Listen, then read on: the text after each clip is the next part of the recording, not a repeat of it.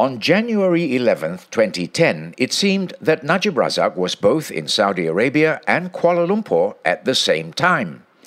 Previous witness testimonies placed Najib in the kingdom, but the prosecution brought up a conflicting story which saw the former leader launching the 1MDB headquarters in Kuala Lumpur on that day.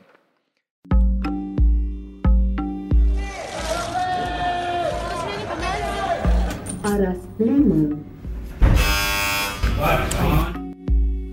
by the Malaysian Insight, this is The People versus Najib Razak.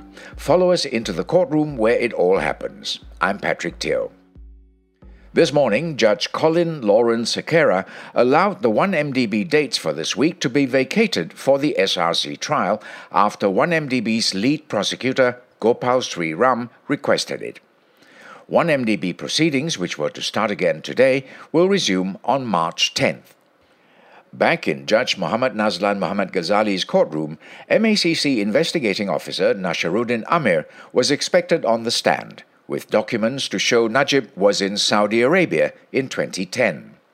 But he couldn't make it in time and would only be available after lunch.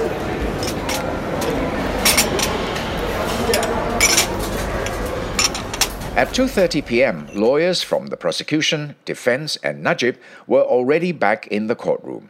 Najib moved from his seat in the public gallery to the accused dock as proceedings kicked off.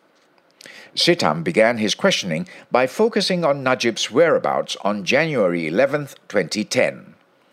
Witness testimonies placed Najib in Saudi Arabia on that day, but the prosecutor said there was a dispute that he was in Kuala Lumpur launching the 1MDB headquarters.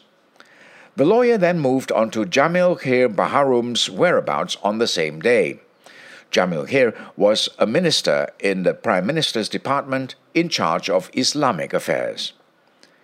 Based on two documents Nasharuddin obtained from his colleague in the MACC, Jamil Khair had given an address at a JAKIM organized event.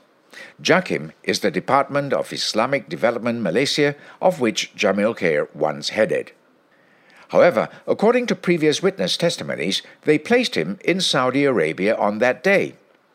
Lead defense counsel Shafi Abdullah objected to this piece of evidence showing Jamil Khir in Malaysia, saying it was hearsay and that the person who wrote it needed to testify in court.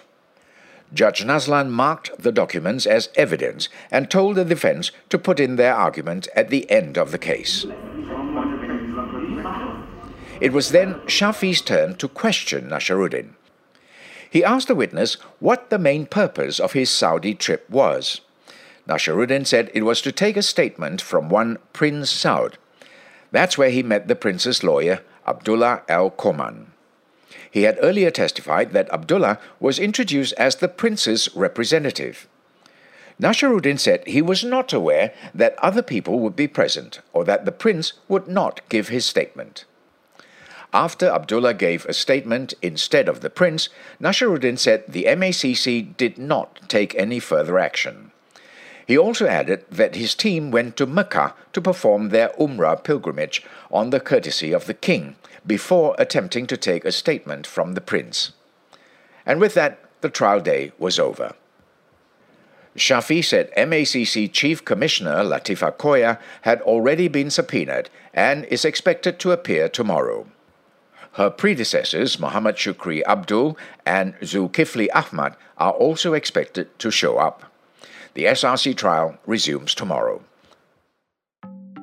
This podcast is produced, written, and mixed by Revati Supramaniam and Yapik Kwan. I'm Patrick Teo.